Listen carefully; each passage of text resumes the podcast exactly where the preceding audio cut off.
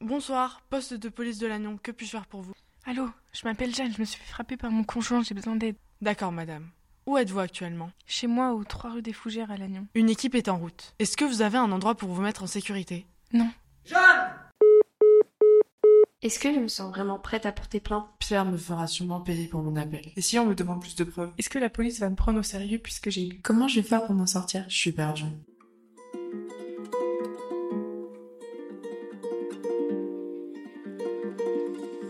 Vous écoutez Elle est libre, une série de podcasts sur les vifs, violences intrafamiliales dans le Trégor. Bienvenue dans l'épisode qui aborde la thématique urgence. Jeanne, comme des centaines d'autres femmes en France, est victime de violences conjugales.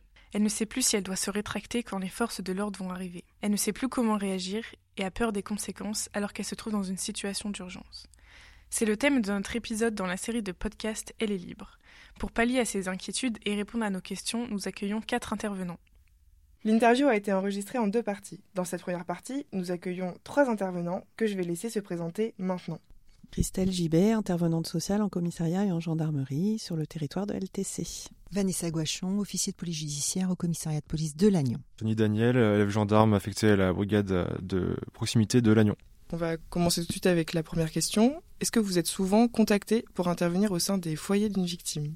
C'est la, la, norme maintenant euh, sur nos interventions. On a souvent euh, affaire à des différents familiaux de différents degrés et notamment la nuit sur des fonds d'alcool. Est-ce que chaque prise de contact de potentielles victimes est toujours suivie d'une intervention de police? Est-ce qu'il y a toujours une mesure mise en œuvre? Oui, dès lors que nous sommes saisis de faits, nous avons obligation d'intervenir. Alors après, on apprécie la situation, mais obligatoirement, il y a une suite qui est donnée. Après l'appel la, de la victime auprès du centre des opérations et de renseignement de la gendarmerie ou des policiers, on nous contacte par radio. Donc on va contacter euh, les gendarmes ou les policiers en patrouille qui vont euh, prendre tous les éléments euh, sur une fiche de renseignement qui leur est communiquée. Si l'auteur des faits est trop virulent, on va procéder à une interpellation et il sera placé en garde à vue. Donc on a un contact permanent avec l'officier de police judiciaire qui va nous donner les directives. Et ensuite, la victime elle est soit conduite immédiatement vers le CH qui va pouvoir procéder à un examen médical. Si c'est pas urgent, ça peut être fait le lendemain. Et ensuite, on va inviter la, la victime à se présenter à la gendarmerie. Nous, notre travail euh, s'arrête là. Ensuite, on va faire intervenir euh, l'intervenante sociale gendarmerie ou police.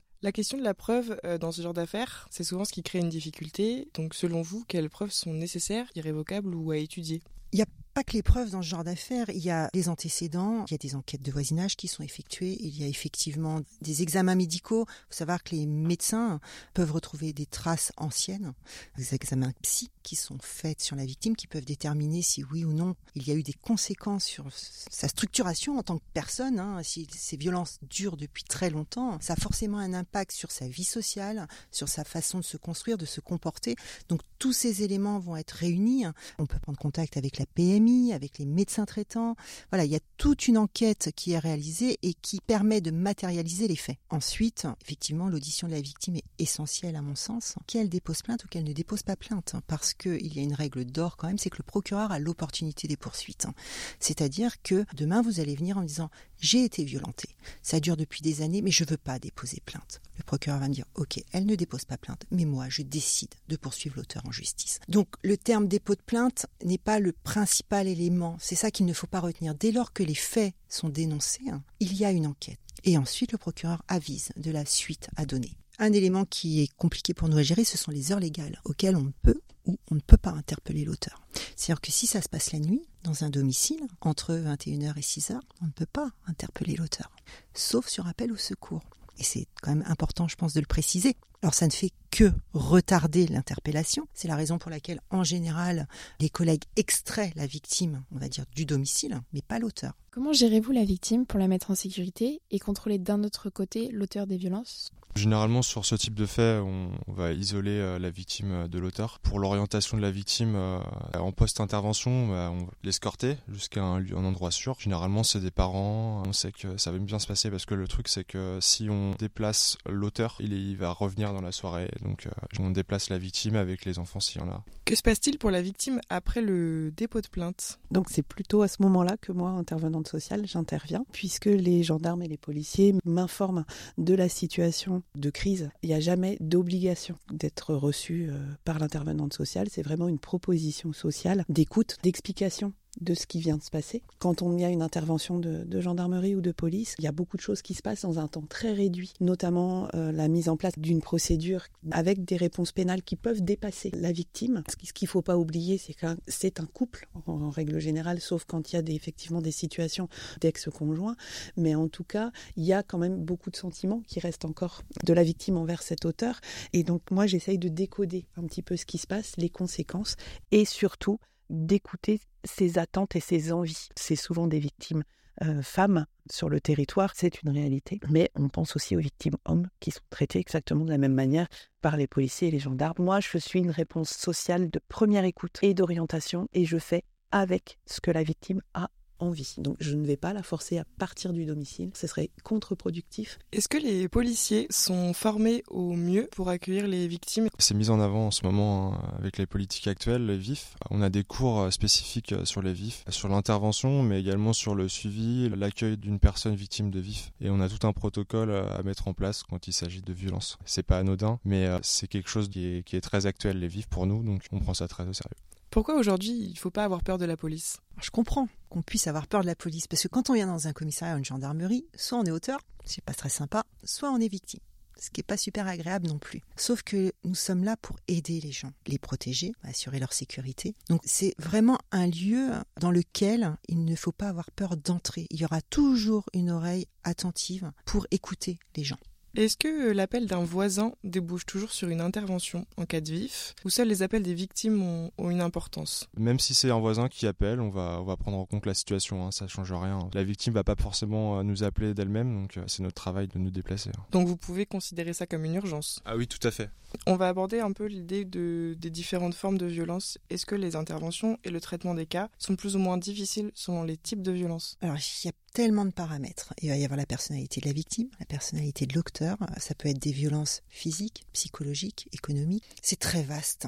Donc c'est pas toujours évident à établir. Après, on n'oublie pas ce que disait Mme Gibet, bah, l'aspect affectif. Il y a une emprise euh, souvent euh, psychologique et un amour entre les deux protagonistes. C'est toute la difficulté. Effectivement, si on parle de violence physique avec une intervention, etc., c'est quelque chose qui est visible, il y a de la preuve. Lorsqu'on parle des violences psychologiques, économiques, administratives, de contrôle, ce sont des violences qui sont très difficilement caractérisables, mais qui font des dégâts psychologiques très important. Mais la peur de ne pas être cru est vraiment très présente chez les victimes parce que il ben, n'y a pas de preuves. Les voisins, etc., ne savent pas forcément ce qui se passe à la maison. J'interviens en amont des plaintes pour les violences psychologiques, c'est-à-dire qu'on travaille pour faire prendre conscience à la victime aussi que le comportement de son compagnon n'est pas euh, normal. Ce sont les réponses pénales qui sont les plus difficiles à obtenir.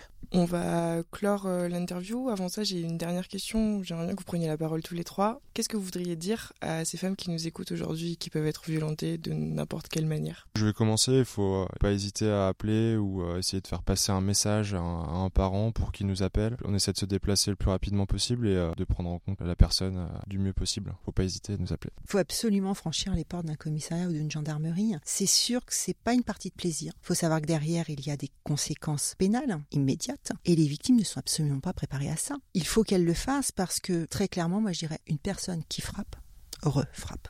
C'est inévitable ce ne sont jamais des cas isolés. Et ça, il faut vraiment l'intégrer.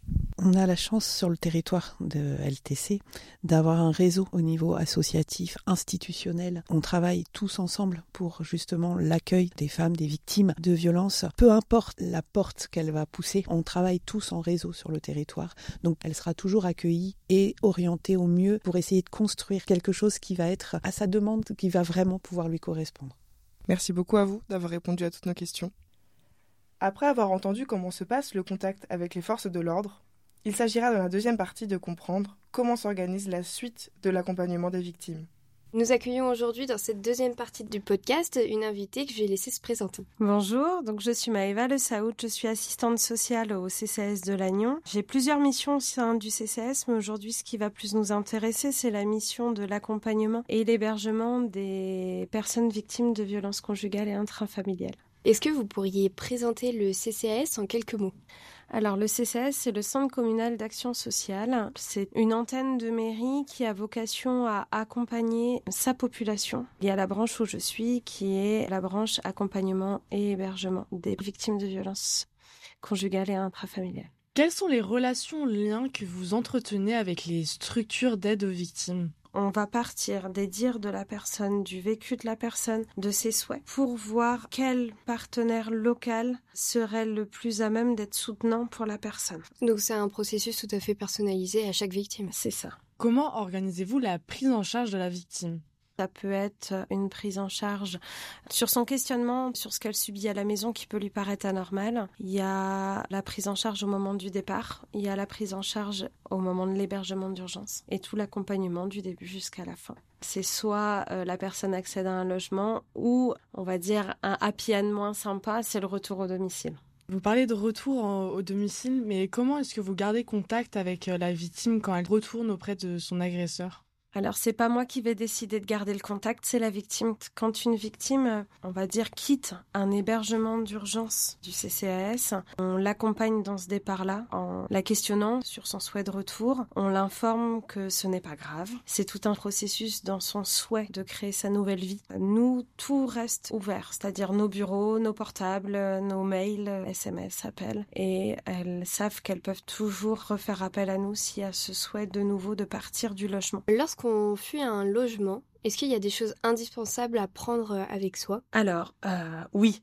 il y a plein de choses à prendre avec soi. Ma collègue a créé avec euh, l'intervenante sociale en police gendarmerie ce qu'ils ont appelé la to-do list du départ. C'est typique liste de courses. Qu'est-ce que je prends en papier? Qu'est-ce que j'ai besoin de garder? Qu'est-ce que je prends en vêtements? Pour les enfants, tout est un peu à envisager. Il y a aussi euh, maintenant beaucoup d'applications et de sites internet qui sont intéressants pour ça. Il y a le Mémo de vie qui est un site internet dédié aux personnes qui veulent garder en sécurité tout leur scan ou leur fait, ce qu'elles vivent Enfin, leur récit de vie, elles peuvent le stocker dedans aussi. On leur informe de ces sites-là. Matériellement parlant, faut savoir qu'on peut avoir à disposition dans les associations comme au pas euh, des casiers où elles peuvent mettre en sécurité leurs affaires avec un cadenas. Tout ce qui va permettre en fait à des ouvertures de droits communs. Donc les principaux, c'est carte d'identité, livret de famille, avis d'imposition, code, mot de passe, Amélie, CAF. Quand on fait des recherches sur les centres communaux en France, euh, on voit que certains proposent des services comme la mise à disposition de taxis pour extraire des victimes de leur lieu de vie. Mhm. Est-ce qu'il y a des actions euh, du même genre mises en place dans l'Agnon Trégor Communauté?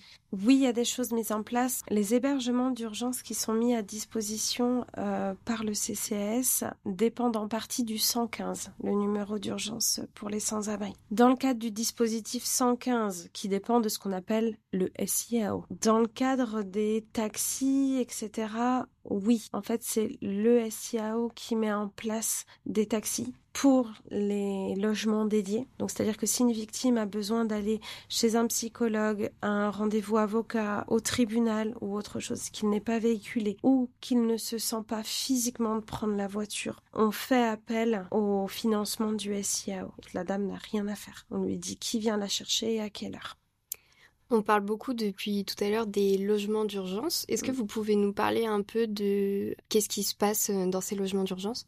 Les logements d'urgence du CCS, ils sont un peu partout dans la ville. Donc c'est des logements qui sont protégés, complètement anonymes, adaptés à la composition familiale. Donc ce sont des logements qui sont gratuits. Certaines victimes ont juste besoin de faire une pause pour faire le point et vont rester 10-15 jours pour se poser, retourner au logement. Si elle arrive sans rien, c'est pas grave. On peut fournir aussi euh, de l'alimentaire. Dans l'urgence, il n'y a pas de souci. Qu'est-ce qu'on y fait? Dans les premiers temps, on leur demande de se poser et de se reposer. Qu'on va leur fixer aucun objectif de réflexion, sauf si elles, elles en éprouvent le besoin. On va prendre de leurs nouvelles tous les jours. C'est un peu euh, comme ça qu'on fait du soutien, boire un café, euh, se poser. Le temps s'arrête. Les femmes victimes n'ont pas de délai dans le temps. Elles restent le temps qu'il faut pour leur reconstruction. Après, dans un second temps, on va commencer à travailler sur euh, leurs souhaits, sur leurs ouvertures de droits. Certaines femmes n'ont pas de droits financiers parce qu'elles dépendaient que de leur mari. Donc on commence, euh, bah, si ça n'a pas été fait avant, par créer une adresse postale au CCS. Pour avoir n'importe quel droit en France, il faut une adresse. Et puis après, on commence toutes les démarches, demande de logement social, ouverture de droit RSA. Ça paraît simple, mais des fois, monsieur a tous les codes, madame est rattachée à monsieur surtout, la mutuelle, les impôts, tout ça. En fait, on va faire un accompagnement social global avec cette casquette bienveillante. Enfin, nous avons une dernière question sur euh, les logements d'urgence. Comment fonctionne l'éligibilité aux logements d'urgence? Alors, il y a trois voies d'entrée. La personne peut appeler le 115 elle peut alerter l'ISCG ou autre partenaire local qui n'a pas d'hébergement qui va nous appeler. Ou ça peut être la personne elle-même qui vient nous voir. L'éligibilité du 115, c'est l'inconditionnalité d'accueil. Aujourd'hui, n'importe qui peut accéder au 115 et avoir un toit. L'hiver dernier, le préfet des Côtes d'Armor a dit qu'il ne souhaitait aucune femme dehors, ni aucune femme avec enfant dehors. Dès qu'une femme appelait le 115, qu'elle soit victime ou non de violence conjugale, elle devait être hébergée. On n'est pas obligé d'être de l'agneau pour être hébergé à l'agneau. On sait tous que les victimes, des fois, ont besoin de fuir et donc de partir à l'opposé du département. Nous, c'est pas un critère d'être Lagnonnais pour être hébergé. La victime de violence conjugale vient de Dinan, elle fait une adresse à Lannion, elle devient lagnonnaise, donc elle a potentiellement autant de droits qu'un lagnonnais classique. Merci beaucoup d'avoir répondu à nos questions et merci aux quatre intervenants d'avoir participé à notre podcast. Cet épisode portait sur les urgences en lien avec les violences intrafamiliales. Vous pourrez en retrouver cinq autres déclinant le sujet sur des thématiques différentes avec des professionnels pour répondre à vos questions. Pour encore plus d'informations, nous vous invitons également à vous rendre sur le site libre.infocomlagnon.fr. N'oubliez pas que le 3919 est un numéro d'écoute et d'orientation anonyme et gratuit disponible pour tout témoin et toute personne victime de violences 7 jours sur 7.